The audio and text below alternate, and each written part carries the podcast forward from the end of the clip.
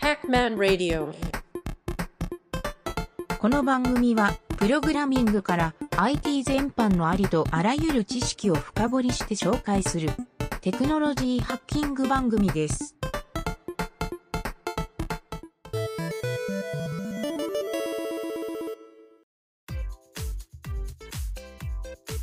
次はねちょっと今回はあの番外編として、はいえー多分影織ちゃんもいろいろ質問も出てくるだろうなと想定して、あの中の構造体についてもうちょっと詳しく前回話せなかった部分をはい。説明しておこうかなと思いますので、です。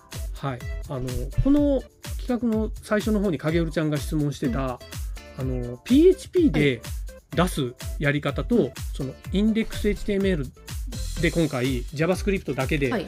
処理をしているやり方でまず何が違うかっていうところを今の時点で、まあ、今サンプルとかも見てもらって、はい。まあ見見えててなんか問題なさそうに思うじゃないですか。そうですね。はい、これ問題があるところを、えー、と一番大きな問題があるのは SEO なんですよ。この状態では SEO にはそんなに強いわけではなくて、うん。なぜならあのーちょっとね SEO って今2段階あって、はい。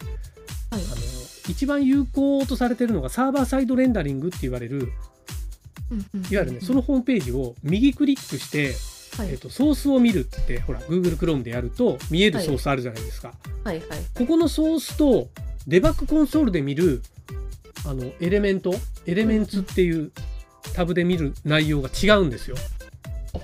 そうなんですね。ちょっと今かげるちゃん見てもらおうかな。今回ちょっとそこの解説をしましょうか。はい、まずまずソースを見るっていう部分。これですね。これは、はい。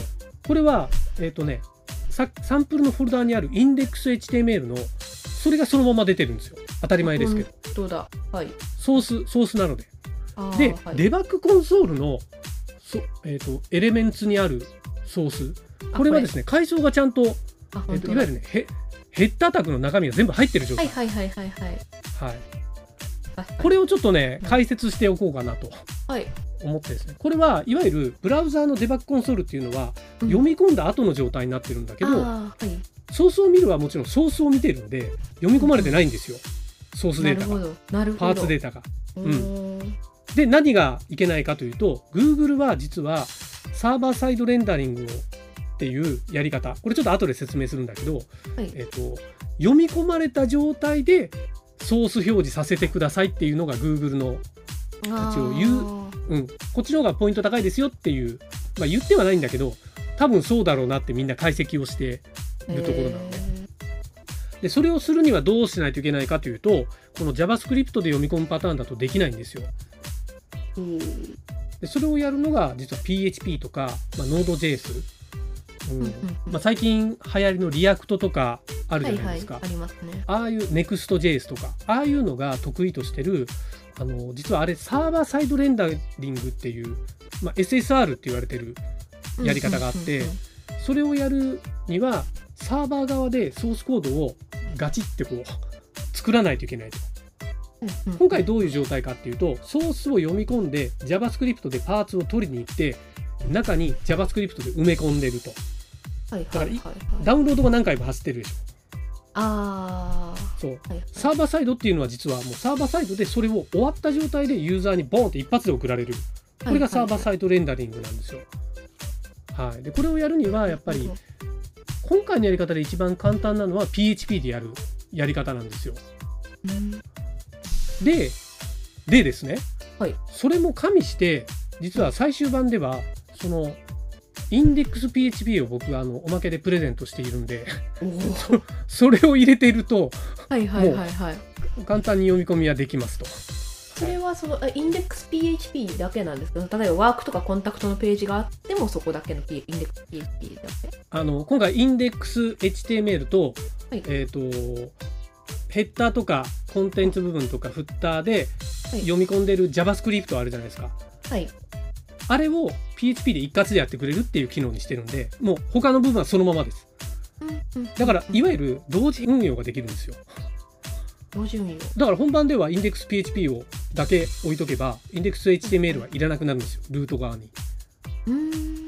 というやり方もできるしちょっとここら辺はねかなりあの僕用に柔軟にやってるんで、うんえー、ととにかくサーバーサイドレンダリングができるインデックス PHP っていうのを最後つけますんでは仕事で使う分にはそっちを使ってもらうと SEO も強くなりますよと、えー。はい、という形でえー。そうなんです。ただ1個だけね弱点があって、はい。えっ、とこの後この後の回とかでやる JSON フォルダーをさらに読み込んでページ内の構造を作りますと。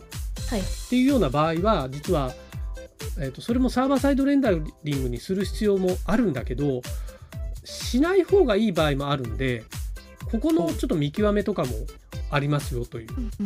はい、例えばねえっ、とツイッターのページとかわかると思うんだけど、はいはいツイッターのページってね、えっと無限スクロールって機能を使ってる。わわかります？下にどんどんどんはいはい。どん下に行ったら、タイムラインがどんどんどんどん昔のが出てくるじゃない、うんあれ無限スクロールっていう機能で、えっとあれがねものすごいマーケティング的に効果があるっていうふうに、えっとね、言われてる時もところもあるんだけど、あのちょっとそれと似ててでっかいデータを読み込む時にサーバーから一括で読み込むとすごい重たくなるから小分けにして読み込んだ方がいいっていう、なるほど。そう。ここで使うのが僕 JSON フォルダ JSON データで読み込むパターンがいいなと思ってるんですよ。はいそうだからもう本当にえっ、ともうサーバーサイドレンダリングで埋め込んだ状態で読み込むんだったらあのもうコンテンツの部分に記載するぐらいの運用の方が早いかもという。まあ、それもうん一応本番の HTML とは分けてアセットの中に入っている HTML を編集すればいいんではいはい別に JSON にしなくてもいいかもしれないしね。うん、というやり方もありますと。はい、というまあここはねいろいろ深いんですよ。どの構造にして使うかっていうのはあのいろいろやり方もあって、まあ、Node.js はそれをサーバー側でレンダリングして JS のプログラムをレンダリングしてくれるっていうんでうん便利に使えるっていうポイントはあるんですよね。そういう意味では。はいはいはいはいそうなんですよ。でもまあ僕はやっぱり今回このやり方で、えー意外とまあ仕事もできてるし実はまあ SEO が弱いって言っても減点されるわけではないので別にこのままでも十分だったりするんですよ。なるほどね。へうん。えそう。なので別に PHP に必ずしないといけないっていうわけではないんですよ。はい。インデックス PHP だけが強くなるんですか、他のワークとかはそういうふうにしてないから。そこのトップページだけが強くなるみたいな感じになるんですかね？あえっ、とねインデックス PHP にすると,、えー、と全てのワークスとかああいう全てのページをそのインデックス PHP 経由で読み込みます。あそういうことか。だからもそう。う大丈夫なんですね。その一つで。そう。そうなんです。ちなみにちょっともうちょっと話してしまうと,、はい。えー、と今回そのインデックス HTML とかワークス HTML とかコンタクト HTML っていうのをルートにファファイルでバッと置いたじゃないですか。あれをインデックス HTML1 個だけにするっていうパターンも実は考えていてでこれ何が何がいいのっていうふうになるとうん。説明すると、えっとね何がいいかっていうとちょっと影るちゃんあのブラウザーを今開いてもらえる。Docker のサンプルが見えてると思うんだけど、こっちはい。そう。それ今あのサンプルスラッシュで終わってるじゃないですか。はい。でインデックス HTML が読み込まれてるんですよ。あ確かに。そうそうそう。これあのーえっとね、えっとね、ドキュメントルートっていう機能、サーバーでまあセットするんだけど、インデックス PHP とか、PHP が入ってたらインデックス PHP が一番優先になって、次にインデックス HTML が優先になるっていう。はいはいこれがね、まあアパッチでも NGX でも、多分それがデフォルトなんですよ。なので、あのスラッシュでやると勝手にインデックス HTML つけてくれる状態になるんですけど、じゃあ、えー、と works.html にアクセスしたい場合は、はい。works.html って打たないといけないじゃないですか、普通は。だけど、PHP の場合だと、ここに works.php って打つのって非効率だからうん、多分皆さんね、クエスチョン、例えばページイコール works とかでする、いわゆるクエリー方式っていうんだけど、はいはい。そう。で、それを実は、あの、HTML でもそれをやっちゃおうという。へえまあ、なんでそんなことができるのかっていうとさっきあの実はインデックス HTML っていう URL の文字を読んでるだけなんですよ。だから別にあれがクエスチョンに変わろうが何でも読める状態なんですよ。そこでなんかクエリのあのいわゆるキーの部分ページとか、まあ、僕 P ってやってるんだけどよく。あワードプレスも確か P, P イコールってなってる P イじゃないですか。コールですね。はい。うん、だから P イコールなんちゃらっていうこの文字を読み取って、えーそれのアセットとか CSS とかうんうんうん。JS を読み込めば同じことができるんですよ。なるほどなるほど。インデックス HTML を読み込んでても。はいはいはい。うん、そう。っていうねあのでそれができると実はすごいメリットがあって、PHP と完全互換性ができるんですよ。ああ確かに確かそう。というねちょっとここが僕もねあのこれを作ってて最後に思いついて最終的にあの最終版ではその方その方式になってます。なので、うん。インデックス HTML しかないんですよ。に最新版は。そう。でちょっと最後にここまで説明して1個デメリットを言うとですねはい。あのサーバーサイドレンダリングじゃないとタイトルタグの中身が書き換えられないんですよ。ああここか。そう。で書き換えるには、はい。ファイルを分けるしか今なくて。そうで僕もねちょっといろんなとこで試したんだけどあのタイトルタグってサーバーサイドレンダリングされてる必要があるんですよ。うんうん。これはですね例えば Facebook にはい。自分が作ったページの URL を貼ります。はい。貼った時にタイトルが自動でこうなんかサムネイルとタイトルがポンって出るじゃないですか。ああ自動的に。OJP ってことですか？そうそうそうそう、はい OG あそう OGP もまさにそうなんだけど、OGP は、あの JavaScript で後から動的に書いても対応してくれないんですよ。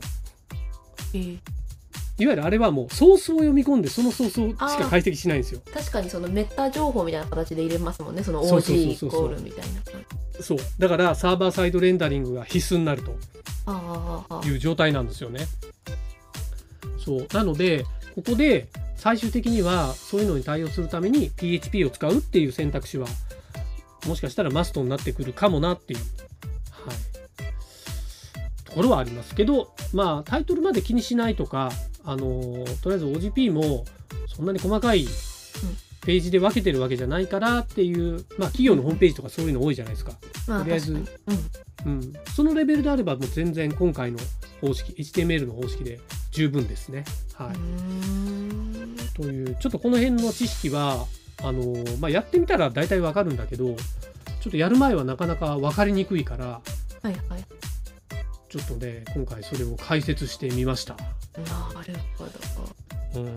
まあ、奥が深いように聞こえるかもしれないけどこれはね本当にあのやればやるほど誰でも分かってくるんで、えー。はい、経験値ですねここって。はい、ぜひね今回のあのこのソースでいろいろサイトを作ってどんどん公開してもらうと聞いてる人のメリットにもなると思うんでいいかなと思いますね。はい、という感じで雑談をしてみました。はい